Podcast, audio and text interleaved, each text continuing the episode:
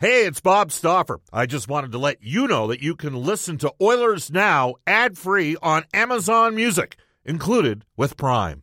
All right, every Thursday on Oilers Now at uh, 1235, we're pleased to be joined for our friends at GCL Diesel, providing genuine diesel parts and turbochargers at great prices since 1972. GCLDiesel.com. We welcome back to the show former Edmonton Oiler player and now uh, Sportsnet color analyst Louie DeBrusk. Hi, Louie. How you doing? Very well today, Bob. How are you doing? Well, it's a it's a road trip, and we're in air conditioned country. You know what I mean? The old voice. Got to protect the old oh, yeah. voice. I stopped turning it on. To be honest with you, you know me. I'm a polar bear, so I don't like it very hot. But uh, I just find sometimes that air conditioning can take its toll on you, so you have to be careful. But Yeah, it does. It's, well, a, it's a reality. It's a reality of the business, no question. Yeah, no, it is. If you're not used to it, and I mean, for everybody back in Edmonton, we're well aware of the temperature there, uh, and it was. I, I especially notice it in Tampa Bay. Every time I go to Tampa Bay. Now, last year, Louie ended up getting COVID there, and uh, we think it actually occurred, in, uh, but did not test until we had to fly back to Canada. I'm thinking, you know, it just there's something about how it breaks you down uh, with the AC, and and it's a combination of the heat and the humidity combined with the AC, and just knocks. If you got to talk for a living, man, it can it can play havoc with you. But that's minor. That's minor stuff. Those are hey, we're a privilege to do what we do. Louie, we had an incident the other night, and it was scary. I mean, it was really scary with Evander Kane. You, you've, uh, you know, you play the game for a long time. You broadcast the game. Just, uh, just a thought on what was crossed. I mean, I knew what happened right away, and I was worried for him. But he's in a safe place because you know of all the medical personnel available and out there. But just a thought on what you saw with Evander. Yeah, no, my, I, feel the same way, Bob, and you never like to see it. I think that every player on the ice was concerned, both the Tampa Bay Lightning and the Edmonton Oilers. You don't want to see that happen to anybody, and it's a real unfortunate incident. I'm glad to hear that Evander's doing well, and uh, as well as could be in this situation. He's going to meet the team in Florida, which is great, and he's going to spend a couple of days before going back to Edmonton. But you know, it, it, things happen so fast on the ice. The skates are so sharp. Uh, it was a fluky situation where he fell down to the ice, and Patrick Maroon was just coming through, playing hard on a puck, and happened to step on his his wrist slash forearm and we all know what happened after that. I've seen a couple though. I've seen a couple real bad cuts in my time in the game, and uh, a couple that stand out. Mike Hartman actually with the Tampa Bay Lightning. Tampa Bay Lightning back uh, when they used to play at the old Ice Palace, the first arena that the Tampa Bay Lightning played out of before they played at the Thunderdome, before they played at the new arena now they've been in. But he got cut in a in a in a game as well, and he had to go off. And um, yeah, you know, it's. Uh, it's part of it. I think every player understands the risk when they go on the ice, but you don't see it happen too often, which I think is a very good thing. And we're we're happy to hear that Evander is gonna is gonna be okay through this, and it'll be a long road back. But it, it, it's uh, you know something you never want to see anybody go through. What I remember about Mike Hartman, Louie, was he was he's he was not the biggest guy, but he punched above his weight class. Like he was a Oh, yeah. tough middleweight. Is that a fair assessment? Hundred percent. I would. I'd call him a light heavyweight because I think he was up over two hundred pounds, two ten maybe when he got his biggest. But you're right, he wasn't that tall, and he was taking on some big customers. Similar to Ty Domi, I guess I would say. Now Ty Domi was a legit heavyweight, and I think Hartman, like you said, in order to stay in the league and play the way he did, he was uh, a guy that had to fight heavyweights too, and he, but he, and he wasn't afraid to. He was a he was a tough dude, but um, there were some giants that he was tangling with in his time, that's for sure. But it was a scary situation, and he panicked too. And I know that anytime that happens, I know Evander knew right away something was wrong, and it was a cut, and you start to see that blood, and you just want to get to medical attention as quick as possible. And as you said before, it can't happen in a better place in the sense that there's medical staff for both sides there, doctors traveling with uh, with the Evans Oilers, doctors in the house with Tampa Bay Lightning, and, and they deal with that stuff very quickly, and they were on it right away, which is awesome. But uh, yeah, just it just it really sets a tone, and and how the players came out afterwards, and I thought got back to playing is just goes to show you how mentally strong they are, because you don't want to see that happen to your own teammate, let alone the opposition. And you know what? Um, I take my hats off to the rest of the players who kind of buckled down and just continue to play a hard game. But you never want to see that. And I feel for Evander. You know, he was digging in, starting to play hard, and just fell down, and it's a fluke. It's just one of those fluky things that happens, and you're never expecting that. Louie, uh, look, and I and I know you're friends with Bryan Marchment, and he passed away this summer at the draft. Were you on the bench when that happened with him in Dallas? Yep. Yep. That was that was. I, I just remember it like, you know, that was the first year I started working TV, and I'd worked uh, the Dallas end of the series uh, for the Dallas broadcast. And I, I remember talking to the doctors, and again, same situation. The docs being there, huge difference. And the same thing happened. Well, Um, we go to Clint Go Malarchuk. for it. You know, you, you look at Clint Malarchuk and what happened to him, and that's just, I mean, I don't go watch it because it's gruesome, but um, I got to tell you, if that doctor wasn't sitting in the stands at that point in time behind him, I know he, he was responsible for getting that, that blood flow stopped. He, he wouldn't be with us today. So it's just, Yeah. you know what? Uh, it's why they're held in such high regard. They save lives, and, you know, I'm glad that they were able to get it under control with Evander right away. Jay, Jay Bouwmeester as well. You know, like Jay. Uh, Jay had an yep, unbelievable yep. career. He was a, you, You know, know- he was an unbelievable player at a very young age. We don't have to go any further than Taylor Hall, like Taylor Hall in warm up. You know, that day in Columbus, we're all sitting there watching warm up, and the next thing you know, it's all hands on deck. It's just, you know, obviously that's on the face, but still, it's it's traumatic and uh, it, it stays with you. You remember them clear as day because it's something that doesn't happen every day, and you don't want to see it happen. And when it does, it kind of leaves a mark, no question. Yeah. Yeah, and it's funny because in football they use the term "next man up," and I got to tell you, I think it's a little different in hockey because the the cap system, non-guaranteed contracts, all that kind of stuff. Evander Kane is not going to be an easy player for like. Let's face it, and all the listeners, the listeners who like the Edmonton Oilers, because we have listeners to this show that hate the Oilers, but the listeners who like the Edmonton Oilers know damn well what the impact was of Evander since coming to the team. Yeah. He gave them a different dimension. This is not going to be an easy guy to replace, is it? Nope. No, I mean just just statistically alone, he's not going to be an easy guy to replace. But the other dimensions that he brings to the table as well, the you know the physical game that he brings, the edge that he brings, the uh, the gamesmanship that he brings, you know, all of that. But um, unfortunately, it is next man up. You know, that's the only way you can deal with things like this. And and Jay Woodcroft said that this morning in his huddle. He you know he said, listen we understand how big of a hole that is going to be to fill. Nobody, nobody here is undermining what Evander Kane brings to the table, but he's not available now for a while. So it's an opportunity for someone else, and players are always looking for chances to step up and play more. For someone to jump in and grab that. I'll go back to the penalty kill what he said before the game versus the Tampa Bay Lightning. I'm going to use the guys that show me they can get the job done. Who wants the job? Let me know because we're open for business here in the penalty killing department. And we saw Warren Foegele in a game where I thought it was as obvious his best game of the season. But not even the goalie scored, not even the block at the end of the game being out there in the last minute to shut the game down. It was the penalty kill where I really noticed him. He was working his butt off out there. He was blocking shots, being aggressive, getting pucks out of the zone. And that's what Jay Woodcroft is talking about when he's saying stepping up and next man up. Other guys have opportunities here. It looked like Dylan Holloway was taking turns on that left side with Leon Draisaitl and Zach Hyman, a place he's had chemistry before. And maybe it's time for the kid to get a little bit more and a little bit more of a chance at a top six role. I'm sure he's going to be very excited to be playing there tonight, and, and he should be. And this is an opportunity for him too. And players recognize that. This isn't this isn't where you want to see your your teammate go down like Evander Kane so you can get a chance. Nobody wants to see that. I'm telling you, it just doesn't work that way. You want to get your opportunities the right way, but in really tough situations like this where a team member goes down and he's going to be out for a while and you know it, they have to find solutions. And the solutions right now have to be in this room, and uh, guys are going to get a chance to show it. How important was it for the Oilers to bounce back against Tampa after dropping three straight, Louie? I thought it was, you know, I think, and you said the same thing, and we all kind of felt it. I thought it was a real good game for just the team morale. I thought it was deflating in Washington, especially the team that they dressed, the way the game went, the penalty trouble. Just call it what you want. I, I would say the penalty kill gave up four power play goals against. just it's really tough to win in this league when you give up one or two, let alone four.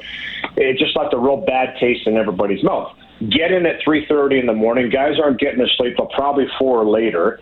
Get up the next day, have your meal, get ready for the game, and go up against a Tampa Bay Lightning team that, albeit you know maybe they weren't firing on all cylinders, they're a dangerous, dangerous hockey team best goaltender in the game. You have to get to him, and they did. The shorthanded goal by Foegele early on kind of set the tone that they might be able to get to this guy early and often, and I give them a lot of credit. I thought it was a real team bonding game.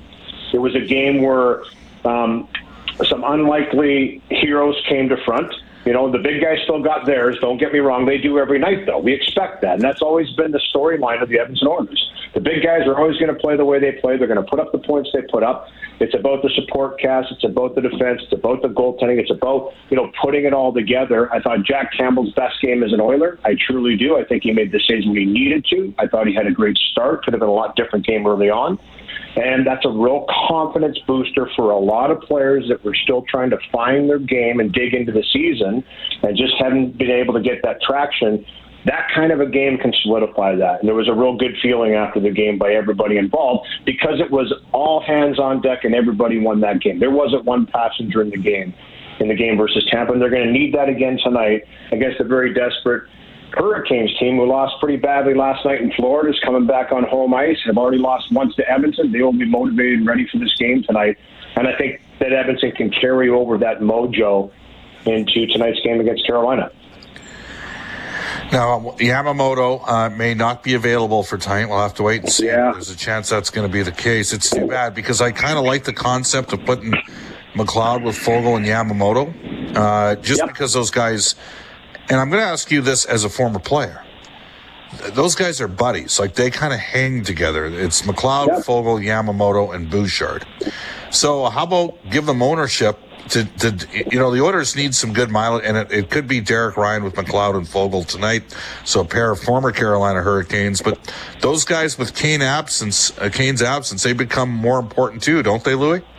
Absolutely. And you know, we talked to Warren Foegele this morning. Jack and I just, you know, just to kind of pick his brain a bit about coming back to Carolina, playing against his old team, getting off the schneid, scoring that first goal.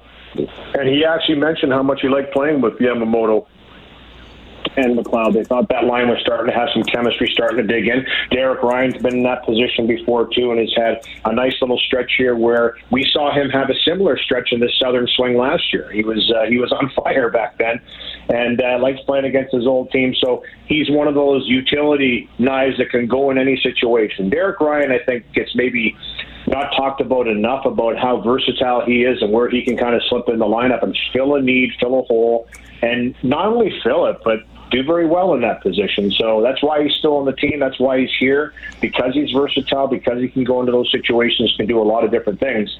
But yeah, Yamamoto wasn't out there for the end of practice today. Um, I thought I saw him early, but I don't even know if I did see him on the ice. There's a lot of extra guys skating around. We were getting this, and the next thing I know, I didn't see him again. So I don't know if he did touch the ice at all. I can't confirm that, but he certainly wasn't there for three quarters of the practice. We're 100% sure. And he didn't take rotations on that line. So um, I don't know if I expect him to play tonight. I'm not sure what he's dealing with, but uh, it's opportunities again. Uh, we, we go back to what we've talked about before. And it's really too bad for Yamo, too, because I thought he had a real solid game. I know he didn't get on the score sheet. He had five hits in that game versus Tampa Bay, played over 15 minutes in a vital game, which I said again, everybody was involved in that win. And that's right from top to bottom. Everybody did exactly what they needed to do to claw and scratch and win that hockey game in a real tough back to back situation. And uh, that's why I felt like it kind of boosted the team's morale a lot uh, after a tough loss in Washington. But it's an opportunity again. We're going to see Janmark go in there tonight, who just got recalled from Bakersfield. A hard nosed guy that plays a very straightforward game. Put up some numbers early in his career, you know, has has always found that niche to be that 25, 30 point guy every single season, six straight seasons in the National Hockey League. It was unfamiliar territory for him being down the American Hockey League on a PTO coming in, and you know what? For for me, this is a guy that can can definitely fill a hole. He can move up and down your lineup. He's an excellent penalty killer. He's a physical player. Um, 29 years of age now, so he's a little more, more of a veteran player. But it'll be interesting to see how he slides in. But I don't think it's going to be that big of an adjustment for him because this is where he's known to play. This is this is what he's been the last six straight seasons. Louie, what the heck's going on with Boston this year? I'll tell you what, they're just. well, of course, you're always going to have the uptick in a new voice. I mean, the same thing's happening in Vegas, right? But I, I would say that, yep. um, you know, I, I really do feel that maybe even more than just the voice, I think it's philosophy a bit. I think it's just the team right now is poised and ready for it. They got some guys coming back. They didn't know if we're going to come back. I mean, Bergeron especially. Nobody really knew if he was going to retire this year, come back to the team.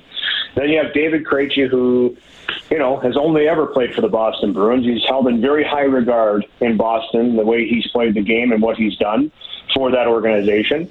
And the guys kind of look at it, and we, you know, we talked a lot about you know, different teams saying, "Hey, it's it's it's you know, last kick at the can here with this group of players." I think they really feel that way. It's a tight knit group, and they feel that the window is closing. Guys are getting older. Things change with the salary cap. David Pastrnak's an unrestricted free agent next year and still hasn't signed a contract. There's a lot of things in the air, and. I think because of that, they've come out. They have a very deep group. They're going to get more healthy here with McAvoy coming back, and they're putting it together. They're getting great goaltending. I think that they've managed some injuries early on. They've been able to weather some storms, and let's just say they're they're feeling it right now and playing uh, playing a real strong team game. Louie, great stuff. We'll have some fun tonight. All right, bud. Sounds good. That is Louie DeBrusk for GCL Diesel. It is twelve fifty in Edmonton. Uh, I'd like to get your thoughts right now. You can text us on the Ashley Fine Floors text line about Dylan Holloway getting the first opportunity to play with Leon Draisaitl and Zach Hyman. Puljujarvi remaining on line with McDavid, uh, McDavid and RNH. Let me know what you think. Again, you can text us 780-496-0063. You're listening to Oilers Now. Welcome back, everybody. If you're looking for a great Oilers road trip, you can join Oilers now in Vegas in January to see the Oilers play the Golden Knights and all the famous Vegas attractions. This new S travel package includes airfare, three nights at the five star Cosmopolitan Hotel on the Vegas Strip. We'll have game rece- uh, tickets. We'll do a welcome reception. We've had some uh, great guests at the welcome receptions over the years. For the Oilers now Hockey Vegas package, reach out to New West Travel travel.com. Bob Stauffer, Brendan S. Scott with you. It's 1254 in Edmonton, and you can text us on the Ashley Fine Floor text line I was asking a bit about Puljujarvi and Holloway because they're going to need to step up here with no Evander Kane. Fletch on the Ashley Fine Floors text line says Puljujarvi's done nothing and the experiment is well over. Trade him, period. We are paying him as a top six player and he's barely worth a bottom six. Good to see Holloway playing up. Tough year for Yamo, but he starts slow and ends up with 20 goals. Uh, I hope so. I hope Yamamoto gets to 20 goals. I don't know what's going on right now with him, but he doesn't seem right to me. So we'll continue to monitor that. Uh, Bob, I think Dylan better keep his head up tonight. Another hit like the one he took the other night could uh, knock him out for the season. My question is, do you think they've talked to Dylan about keeping his head up and maybe the other players not to send him suicide passes? I think some of these guys are targets for the other team in the center ice area. Any thoughts? Love the show. Thanks from Bob. Uh, well, you know what? It's interesting on on hits and taking hits and making hits. Brendan, I'm going to bring you into this. I, I think we've got a changing of the guard. You know, certainly there. You know, if you watch NCAA hockey, uh, they skate around a million miles an hour. There's this this drag area in the middle, uh, just at the blue lines. Where in the NHL, if you used to do that back in the '90s, you'd get destroyed. You get knocked the you know what out. And uh, they've got very tight calls on headshots in NCAA hockey right now. Um, I don't know if every player knows how to, to, a throw a hit or b take a hit. I think I think there is a little bit of a generational thing going on. What do you think, Brendan? Yeah, I think it's almost like we're seeing a grandfathering in of this this modern player who was not coached in a manner that led to them with a high sort of physical IQ in that sense. Where to me, I just look at some of these glaring hits from behind, like Slavkovsky, and and the amount of damage he did to uh, to Matt Luff there, and and it, it looks to me like these incidents aren't necessarily going away as as we um, you know take the physical aspect out of just the general course of hockey. The incidents are still there, um, and maybe even more so as we have these players who don't necessarily know how to give and take these hits. Brendan, some people would say part of the problem is there's no accountability for the hits. Like 20, 25 years ago, if you hit a guy, you, you didn't see, in my opinion, as many guys hit from behind. And if you did see a guy get hit from behind, guess what he had to do after he threw that hit? He had to drop his gloves and protect himself because he knew it was coming. For sure. And, but do you not And, think that uh, even in the modern game right now that there's kind of that immediate aftershock of of players swarming in? Like we saw Ross Colton take a run at Yamamoto, who wasn't even the right guy in the in the circumstance. So I, I think there is a, still a rush to that fight, but there's certainly not the fighters to Well, Colton, that fear. Col- Colton tried to fight Foegele, right? Foegele blasted a guy, and then Colton went after him. And I, I mean, think of think of Foegele. He gets absolutely slobber knockered uh, by Joe Pavelski. And then Zach Hyman with a clean, it was a charging penalty on Hyman. They didn't call it. It should have been a charge. It also should have been a hit from behind. I think they got to be like, you know, they say they're going to call cross checks and then they don't call cross checks. You know, they, they, I, I, I'm confused. There's, it, it seems to be a different standard from official to official. You can maybe have that conversation, uh, cause I know you're going to take the final half hour of the show so I can hop on the bus. But, you know, when when you have John Shannon on, cause he's got great access to, to some of the most important people in the league but take it for what uh, take it for what it's worth. It's a glove to the face, Bob. It's not much of a fight anymore. That's the problem. Again, you can text us at 780-496-0063. It is a different time. It's just simply a different time. uh, yeah. There you go. You can text us 780-496-0063 and we'll keep her going. Uh, off to a global news. Uh, thanks for the text. Some of you are providing me with uh, some uh, political tie-ins to the sense of urgency of the doctors on the ice. Wow.